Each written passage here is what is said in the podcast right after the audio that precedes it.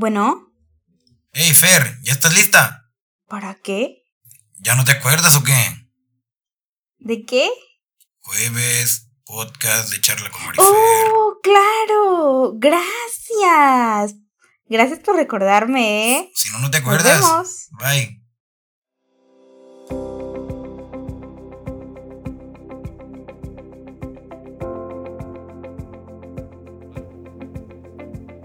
Sí, es jueves. Y eso significa que hoy toca, hoy toca de charla con Marifer. Todos los jueves tenemos una cita. Recuérdalo, mismo canal. No te lo pierdas. Es momento de de charla con Marifer.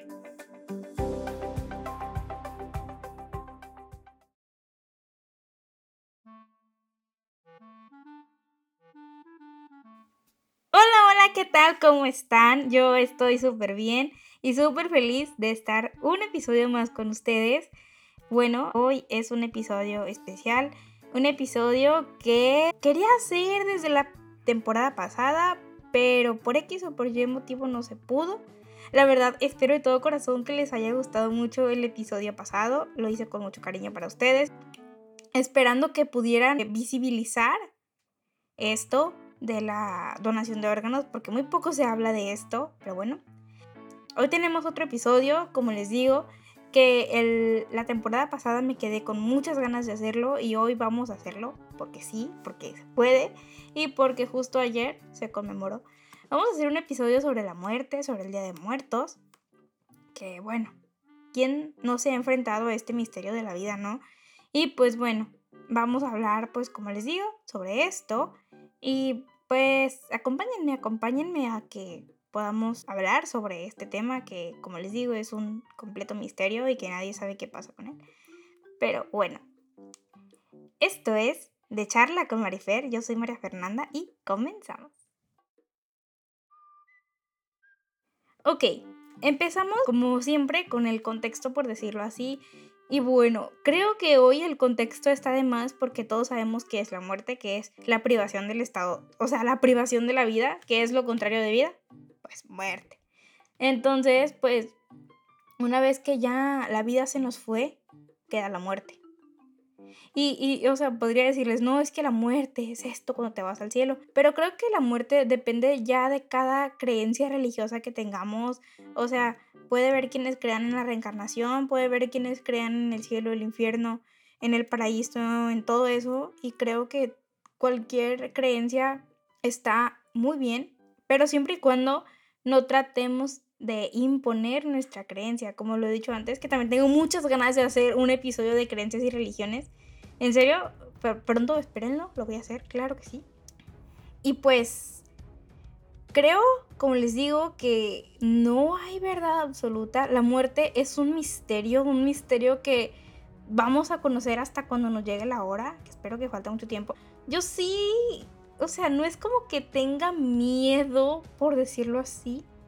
Yo le tengo miedo a la muerte, o sea, tanto a morirme, tanto como que me falte alguien, porque me ha pasado tantas veces la idea de que qué pasaría si una persona que amo se va y ya me ha pasado también que muchas personas que bueno no muchas pero sí algunas que algunas personas que, que he querido mucho se han ido de este plano. Y yo sí creo en que hay vida después de la muerte. No sé o sea yo lo he creído me han enseñado más bien de que cuando tú cuando una persona muere va al cielo o al infierno según cómo se porte pero me gusta creer que todos tenemos acciones buenas porque nadie es bueno del todo, así como tampoco nadie es malo del todo. Y que todos nos vamos a un lugar bien bonito. Esto me consuela. Hace poco más, no, casi dos años, falleció mi abuela. Es una persona a la cual yo quiero muchísimo. Quiero porque todavía la quiero para mí. Ella sigue estando conmigo.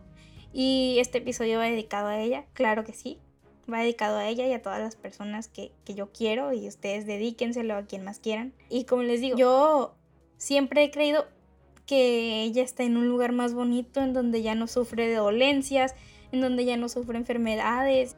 Cuando fue el segundo día de su muerte, cuando se terminó eh, el acto de, de, velación, cuando se terminó el sepelio, cuando todo eso pasó, el siguiente día que ya estaba sola con mi familia, por decirlo así, o sea, que ya no había tanta gente con nosotros, me consolaba pensar eso, o sea, que ella estaba en un lugar bien bonito, bien, bien especial, con muchas flores, con cosas tan bonitas que ni siquiera nos que ni siquiera hemos podido imaginarnos. Y eso, como les digo, me consolaba muchísimo y estoy segura de que no solo me, ha consolado a mí, sino también a otras personas. Y pues, ay, no sé, esa idea me gusta muchísimo porque, no sé, me gusta pensar que en algún momento de mi vida voy a volver a verla. Y como les digo, o sea, tantos filósofos han querido como definir la muerte, pero nadie ha logrado hacerlo porque pues, nadie se ha muerto. O sea, sí, bueno, ya se murieron algunos, ¿no? Como Aristóteles que intentó definirla, como Platón, muy filósofos de muchísimo tiempo antes que ya se murieron, ellos ya saben lo que es la muerte. Pero una vez mi mamá dijo algo que dijo, la muerte debe ser tan bonita, nadie regresa a ello así de, oh, buen punto, buen punto, te anotas, buen punto. O sea, de repente no sé si han visto que hay videos que dice, ¿qué pasa cuando te mueres? Pues, o sea, con el cuerpo podemos saber lo que pasa, pero no con el, no con, o sea, no con lo que sentimos, porque pues nadie nos hemos muerto para sentir que se siente morirse. Vaya, o sea, no. Entonces, creo que de repente creemos tener una verdad y la verdad es relativa porque la verdad en sí no existe, entonces, pues, no sé, nadie sabe, nadie que me esté escuchando sabe lo que significa la muerte. Después de, sabemos lo que significa, tenemos la idea de lo que es porque nos ha faltado alguien, porque alguien que queremos se nos ha muerto y así, pero no sabemos en sí lo que se siente después de, si hay vida después de. Y como les digo, o sea, eso de que si hay vida, si hay reencarnación y eso, pues ya depende de cada quien. A mí también me gusta la idea de la reencarnación, ¿eh? Créanme. O sea, le hallo sentido. Le, le encuentro mucho sentido. Pero pues, bueno, eso lo sabremos cuando nos toque la hora, que como les digo, espero me falte mucho. Oigan, si ¿ustedes creen que sea verdad eso de que tu mayor miedo es a lo que es lo que moriste en tu vida pasada? O sea, ¿creen en las vidas pasadas? Ahí díganme, díganme si creen en las vidas pasadas, díganme por las redes sociales del, del podcast. Díganme, la neta, sí me interesa mucho esa conversación. Porque, o sea, yo por ejemplo tengo pavor a los rayos y a las centellas. Pavor. O sea, uy, Dios, lo he dicho antes y lo repito ahora odio, bueno, más, más que odiar, me dan mucho miedo. Y digo, ¿y si me cayó un rayo en mi vida pasada? Y también le tengo miedo a las culebras. Digo, ¿y si fui una culebra en mi vida pasada? No sé, díganme, me encantaría que me pudieran contar eso. Aquí en México, que es mi país, se tiene como que una, no adoración, sino que celebramos de alguna manera la vida que podría haber después de la muerte. No sé si me explico, o sea, aquí hacemos altares y todo, está bien bonito. La verdad es que desde que, desde que salió la película de Coco, yo soy, yo si algo tengo es que soy bien fantasiosa. O sea, no, hombre, yo soy súper fantasiosa. Y desde que salió la película de Coco he creído más en todo eso. Y desde que no tiene, no tiene foto, no tiene altar, no va a pasar aquí, no va a pasar el puente. Y ay, Dios santo. Y en serio, siempre me preocupo porque mi familia tenga y pueda pasar. O sea, estoy ahorita de que, ay, sí hubo altar, qué bueno ya va a poder venir. Y eso, ay, eso me tiene feliz, ¿eh? De que se pudieron venir porque sí tuvieron altar. y como les digo, el Día de Muertos que se celebró justo ayer, el 2 de noviembre, es la tradición más ancestral de México. Se, se, viene celebrando desde hace mucho tiempo antes, desde antes de la conquista y pues, o sea, desde la época prehispánica, luego en la época colonial, se fue como que haciendo como que una unificación, por decirlo así, de lo que celebraban en España, a lo que se celebraba también aquí antes de la llegada de los españoles. Y pues de todo esto se hizo uno y, ahora es lo que tenemos como Día de Muertos. Y el culto a los muertos no solo se, se ha manifestado aquí, sino también en otras culturas como la cultura árabe, la cultura egipcia y la cultura china. Como les he dicho, aquí tampoco se quedan atrás y no es de menor importancia hay como que unas características especiales en nuestro país, como eso, como, o sea, la especie de fiesta que se hace aquí o sea, también se le da como que un sentido de un sentido religioso, jocoso, un sentido especial que, bueno, lo ven en otros países y se quedan como que, ¿qué? De hecho, he escuchado que dicen que nos tomamos bien en serio lo que, lo que, lo de Coco, ¿eh? Y pues Coco es un, eh, se basó en el Día de Muertos de aquí. Siempre, o sea, desde que empezaron a celebrarlo, ha perdurado hasta nuestros días porque las religiones y la gente de aquí pues no ha dejado de celebrarlo. Y la muerte es como que un personaje omnipresente en la cultura mexicana, o sea, puede ser una diosa, una protagonista de cuentos, hasta puede ser la invitada más especial en una mesa toda sonriente, bonita, elegante. En México, las culturas indígenas concibían a la muerte como una entidad dialéctica. O sea, como algo, ¿cómo podría decirlo? Era como que un binomio, vida-muerte. O sea, que tan, tan bonita es la vida como lo es la muerte. Y pues eh, entonces ella convivía en todas las manifestaciones de su cultura. Su símbolo aparecía por donde sea, o sea, en todas partes. Era como, era muy, muy normal, por decirlo así. Esto ha hecho que hasta ahora todo esto siga como en su tiempo, o sea, que siga todo perdurando, pues. Sabemos todos que entender la muerte y su significado es una tarea que no vamos a concretar porque no lo hemos vivido, y, pero sí hay muchos rituales y cosas así.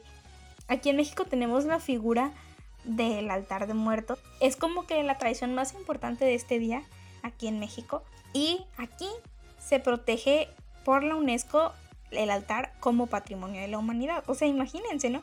Siempre he dicho que México tiene muchas cosas bien bonitas y creo que el Día de Muertos es una de esas que, o sea, mucha gente no lo entiende, pero pues, nosotros sí. y bueno, dentro de la visión prehispánica, el acto de morir era un comienzo de viaje hacia el Mictlán, el reino de los muertos, o también el inframundo, que era el que, el, el que los españoles tradujeron como infierno. Este viaje duraba cuatro días y al llegar a su destino, el viajero ofrecía obsequios a los señores del Mictlán.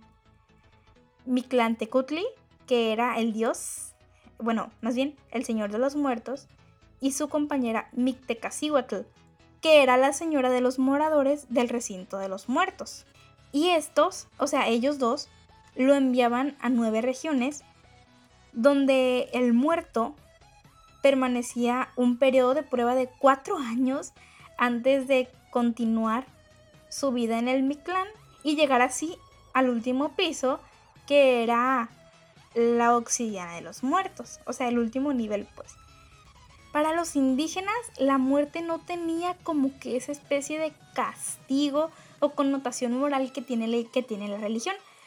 Pero cuando fue la colonización, en la época colonial, empezaron como a ver la muerte como castigo porque así se los impusieron, por decirlo así, los españoles. Para los indígenas, eh, la, el destino del alma del muerto estaba destinado, vaya la redundancia, depende la muerte que él hubiera tenido. Por ejemplo, quienes morían en circunstancias relacionadas con el agua se dirigían al Tlalocan, que era el paraíso de Tlaloc, el dios de la lluvia los muertos en combate, los cautivos sacrificados y las mujeres muertas durante el parto llegaban a Lomayocan, que era el paraíso del sol, presidido por Huitzilopochtli, el dios de la guerra. Y cada quien iba como que a una especie de lugar, depende pues su muerte, ¿no? En el siglo XVI, tras la conquista, se introduce a México el miedo a la muerte y el verla como, como les dije antes, verla como un castigo, por decirlo así, gracias a la divulgación del cristianismo. Por lo que en esta época hay unas mayores creencias del viejo y el nuevo mundo. La colonia fue como una, una época de sincretismo, como les digo, una mezcla donde los esfuerzos de la evangelización tuvieron que ceder a las creencias de, los, los indígenas, pues y fue como se hizo el sincretismo, la mezcla, y nació un catolicismo muy propio de las Américas, o sea, se juntaron las religiones prehispánicas, porque saben que eran politeístas, y el monoteísmo que trajo la Iglesia Católica, la Iglesia Española, pues. Y fue aquí cuando nació el Día de los Fieles Difuntos, o sea, recordarlos de una manera bonita, ver a la muerte como algo normal, porque todos vamos a pasar por ella, y pues hacer como que una especie de culto a quienes ya se nos fueron y a la muerte también. Y no verla como algo tan así, pues. Hay oraciones, hay procesiones en las religiones diferentes. Bueno, sobre todo en la católica, porque he escuchado que otras religiones no la celebran, porque celebrar la muerte. Pero pues cada quien. Y ahora en la época actual es el Día de Muertos. Y al ser México un país pluricultural y pluriétnico, esta celebración no tiene un carácter homogéneo, sino que va añadiendo diferentes características, significados y evocaciones según el pueblo o grupo social que la practique. La fiesta del Día de Muertos se realiza el 31 de octubre, que es el ahí es el día de Halloween. Bueno, aquí se ha como que adoptado esto y se celebra junto con el Día de Muertos, o sea, es como son como los días de terror, por decirlo así. También el 1 y el 2 de noviembre. Días celebrados y señalados por la Iglesia Católica para festejar a, los, a, todos los santos y pues a todos los muertos. Sabemos que la esencia más pura, más bonita, se celebra en las áreas rurales y en donde pues hay más grupos étnicos, que es donde se tiene la creencia de que las ánimas regresan esas noches para disfrutar los platillos y las ofrendas que la familia les ofrece. ¿Sabían que las ánimas llegan en forma escalonada, por decirlo así? Se dice que llegan de forma ordenadita, escalonada y así. De hecho, se dice que, quienes tuvieron la desgracia de morir un mes antes de la celebración no, no vienen. no vienen a esta celebración, no acuden a esta fiesta donde, los, donde las ánimas vienen porque no tuvieron permiso para acudir. Entonces dicen que sirven como ayudantes de otras ánimas para que puedan venir para acá. Es como que bien... El 28 de octubre se destina a los muertos, o sea, se destina para recordar que ellos vienen para acá, los muertos que fueron asesinados de manera violenta, de manera trágica y así. El 30 y 31 son dedicados a los niños que murieron sin haber sido bautizados, que también se les llama limbitos y, a los más pequeños, respectivamente. El 1 de noviembre o Día de Todos los Santos también es día de todos los que llevaron una vida ejemplar. También celebran a los niños, que es como que aquí se les conoce como el Día de los Parabolitos, pero he escuchado que también se les conoce como el Día de los Angelitos. Y el 2 de noviembre es el Día de los Muertos, o sea, la máxima festividad del país, donde todos hacemos altares, vamos a visitar al cementerio a nuestros familiares y toda esta celebración empieza desde la madrugada. Bien bonito. Y se hacen prácticas como a, adornar las lápidas o hacer altares sobre ellas, los cuales tienen un gran significado para las familias porque se dice que todo esto ayuda a conducir a las familias hacia acá, hacia este mundo, a visitarnos y a transitar por un buen camino tras la muerte. El altar de muertos es, como les digo, una figura iconoplástica. Aquí es como que la forma de recordar a las personas y es como que el modo, por decirlo así, de traerlas para acá. Sí, sí, sí, sí me explico. Aquí se tiene la creencia de que el difunto regresa para poder convivir con la gente que en vida lo amó y que lo sigue recordando. Y el altar es un elemento tangible y se pone sobre una mesa cuyos niveles representan los estratos de la existencia. Los más comunes son los altares de los, de los dos niveles que representan el cielo y la tierra. Hay uno de tres niveles también que añade a esto el concepto del purgatorio. Pero el más común es el de siete niveles, que se simbolizan los pasos necesarios para llegar al cielo y poder descansar en paz. Y este es el, como les digo, el tradicional por excelencia. Y se tienen que considerar ciertos elementos que son indispensables. Cada escalón se forra en tela negra y blanca y tienen un significado distinto. En el primer escalón va colocada la imagen al santo del cual sea devoto, por ejemplo, la Virgencita de Guadalupe. Había escuchado que el santo tiene que ser hombre, no sé qué tan real es, díganme por favor, porque yo no sé.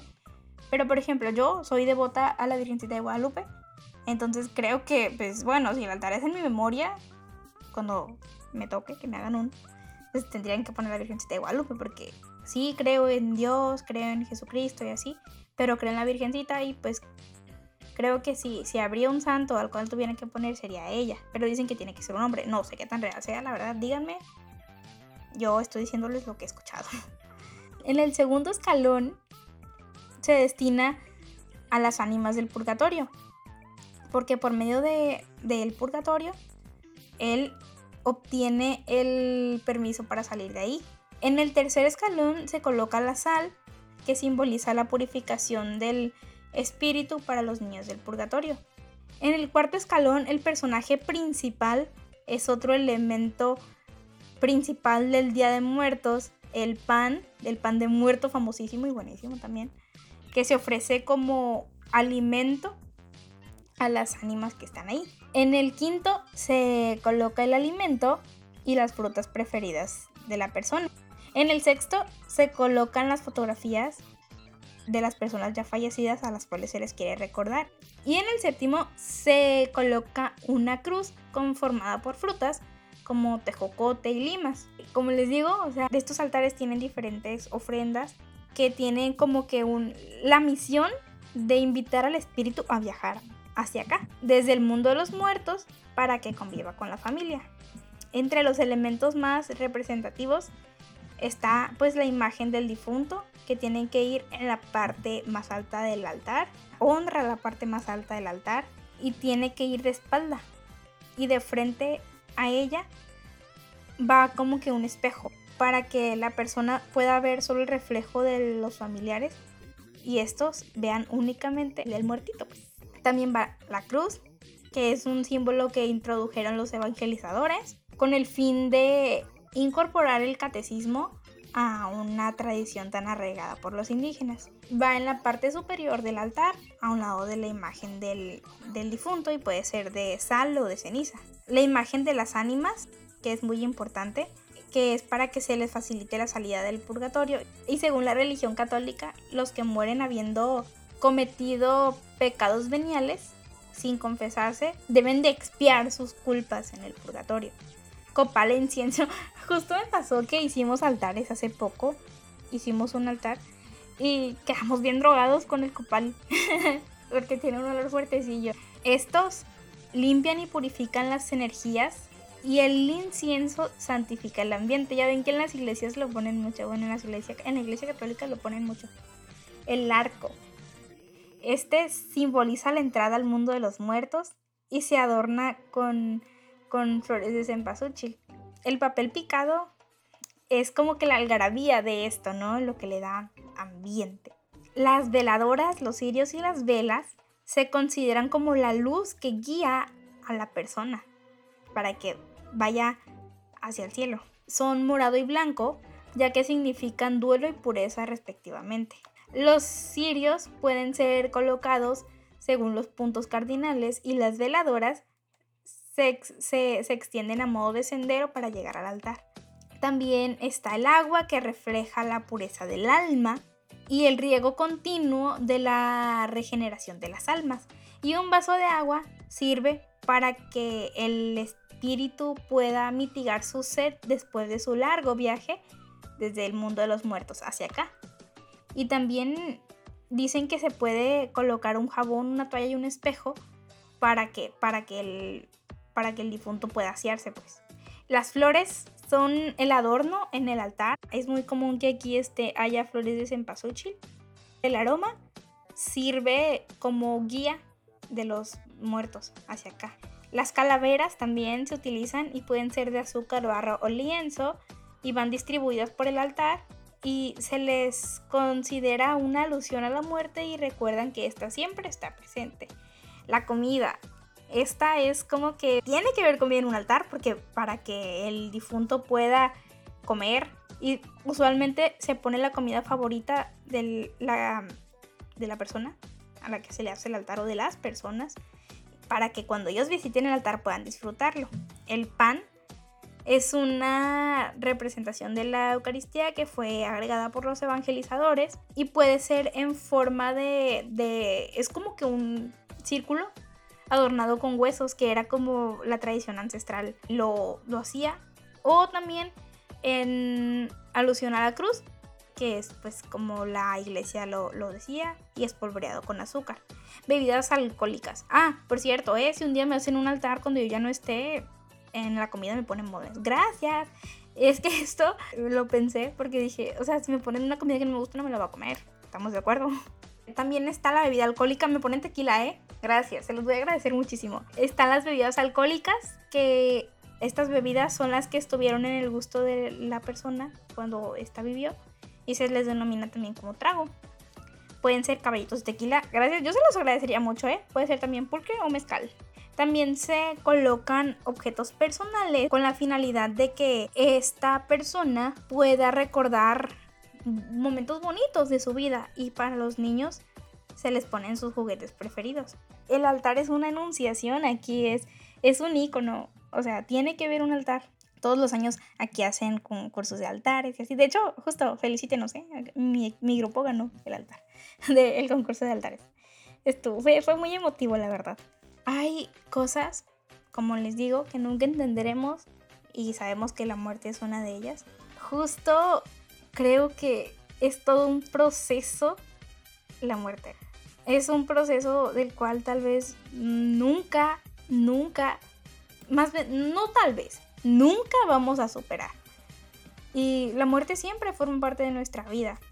Y hay cinco etapas del duelo de la muerte que quiero compartir con ustedes por si algún día algo pasa y espero que no sea así, pero en 1969 la teoría de las cinco etapas del duelo, desarrollada por la psiquiatra suizo-estadounidense Elizabeth Kubler-Rose en su libro sobre la muerte y el morir. Y aquí se explica cómo se sienten las personas durante y después de la muerte del ser querido. Primero está la etapa de la negación, que es lo que de manera inicial puede como que amortiguar el momento de que no, no pasó, no, no pasó, seguro es un sueño. Y sí, ¿eh? sí pasa, a mí me pasó. Y a todos estoy segura que nos pasa de que seguro es un sueño, voy a despertar.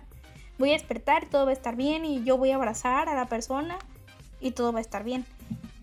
Pero pues esta etapa no puede ser indefinida porque vamos a chocar con la realidad. También está la etapa de la ira en donde tú preguntas, ¿por qué?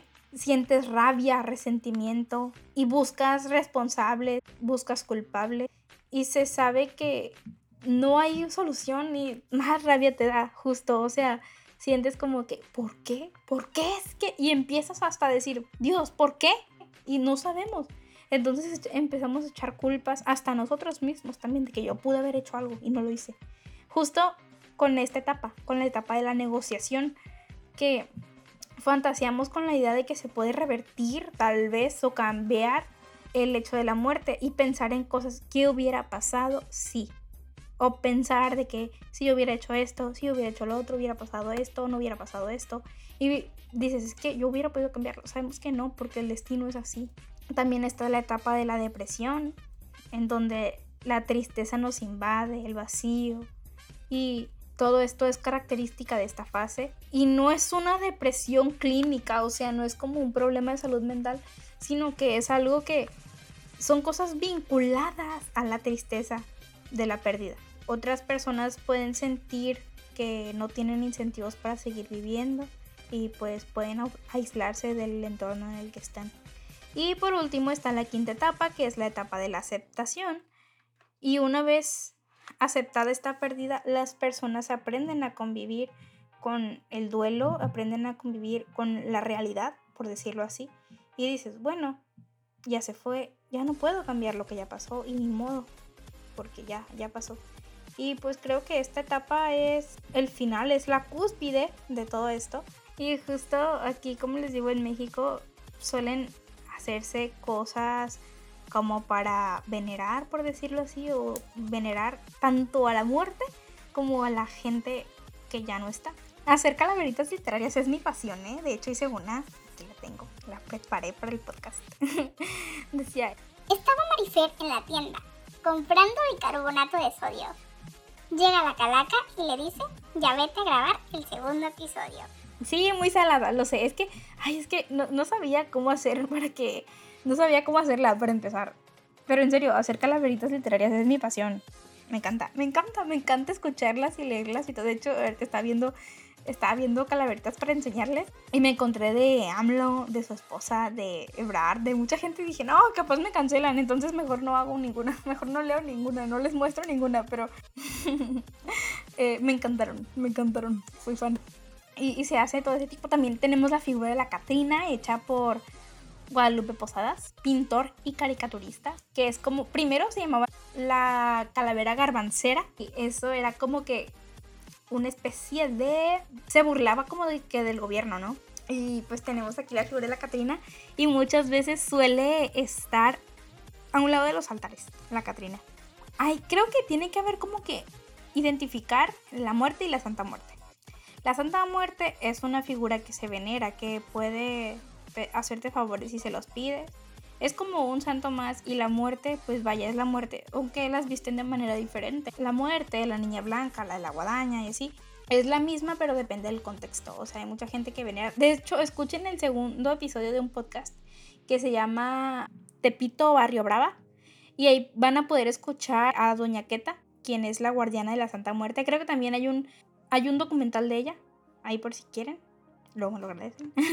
Pero a mí en lo personal me gustó. Estuvo padre. Escúchenlo y díganme qué les parece. Está, está, está interesante. También vean el documental. El documental no lo he visto, pero sí sé que está bueno. Así que véanlo. ¿Saben qué les recomiendo? Que vean Coco. Si no han visto Coco, vayan a ver Coco. Córranle, no sé qué esperan. Bueno, terminen el episodio y vayan a ver Coco. Pero es que en serio es una película tan bonita. En serio, ay no, es, es, de Disney Pixar. Y en serio, se me hace una película tan bonita. Yo siempre, las dos veces que la he visto, he llorado. He llorado porque digo yo, güey, ay, qué bonita. Yo pienso que hay vida después de la muerte. Siempre he pensado eso. Y pues desde que Coco llegó a mi vida y de que he escuchado que he escuchado que Coco y todo eso. No, hombre, yo fan, fan de Coco, la verdad, súper fan. Como les he dicho, una persona no muere. La conclusión ya para esto, siento que este es un episodio larguillo. la conclusión de todo esto es que una persona no muere a menos de que esta persona sea olvidada y si nosotros realmente quisimos a alguien, jamás vamos a olvidarlo. Yo jamás voy a olvidar a mi abuela, a mi abuelo, a mi, a mi tío y a toda la gente que, que no conocí tal vez, pero a través de las historias que me han contado, por ejemplo, mi bisabuelo, una bisabuela también que tengo, que mi mamá ha dicho que han sido personas extraordinarias, que yo no los conocí, pero los quiero y, los recuerdo justo por eso, porque por lo que en vida han contado de, de ellos. Y estoy segura de que justo así es como nunca muere alguien. Solo las personas mueren cuando los olvidamos. Y estoy segura de que cuando realmente quisimos y queremos a alguien, jamás vamos a olvidarlo. La persona jamás va a ser olvidada. Y creo que voy a cortar el episodio aquí antes de ponerme a llorar, ¿eh? porque luego lloro, les abro mi corazón y así. De hecho, mi abuela, yo recuerdo que cuando yo era muy pequeña, yo le dije que si, cómo podía obtener una escalera para ir al cielo, porque yo quería conocer a la gente de la que tan bonito me habían hablado. Y me dijo, no, es que no hay una escalera para ir al cielo. Qué padre, me dijo, pero solo cuando una persona se muere es cuando va al cielo. Y yo cuando ella falleció, dije yo, ¿cómo no hay una escalera? Yo quiero verla otra vez a usted, o sea, yo quiero, usted fue quien me enseñó esto y yo quiero verla otra vez y quiero que haya una escalera para poderme juntar con usted y poder estar juntas otra vez y poder abrazarla, pero desafortunadamente no la hay. Pero yo sí creo que las personas están con nosotros en todo momento y que están siempre siendo nuestros ángeles y yo sé que ella es mi ángel y yo sé que ustedes también tienen sus ángeles que siempre los están cuidando y pues bueno voy a, sí, voy a terminar el episodio antes de ponerme a llorar porque si no lloro, eh yo, yo, yo lloro mucho, la verdad, o sea, lloro muchísimo una vez que lloro ya no me pueden parar creo que, como les digo, la muerte Es algo que jamás podremos entender hasta que nos pase. Y que es algo a lo cual hay que tenerle mucho respeto. Mucho, mucho respeto. Y bueno, esto ha sido todo por el día de hoy. Ya era hora, ¿verdad? Seguro van a decir que ya era hora. Siento que me faltan muchas más cosas, ¿eh? Hasta eso. Si pudiera hacer una parte 2, yo feliz la haría. Espero les haya gustado el episodio. Cuéntenme cómo celebran ustedes el Día de Muertos. ¿Van al cementerio? ¿No van? ¿Hacen altares? En sus otros países, en quienes, están, quienes no viven en México y tienen otras tradiciones, me gustaría conocerlas. Y pues bueno, ahí cuéntenme por medio de las redes sociales. MF Chaires en Twitter, MF Chaires-bajo en Instagram y la página de Facebook, que ahí estoy subiendo contenido que mm, un poquillo diferente al que ustedes ven aquí, que es de charla con Marifer. Por ejemplo, ya subí un, un video de una especie de poema de la donación de órganos. Escúchenlo, está bien bonito. Yo lo grabé y yo lo hice. Espero que les guste y pues nada espero en mis redes sociales para que me cuenten lo que ustedes piensan de la muerte y cómo es que la conciben. Y bueno, ya me voy. ya me voy, ya me voy, ya me voy, se los prometo. Esto fue de charla con Marifer. Yo soy María Fernanda y nos vemos la próxima. Adiós.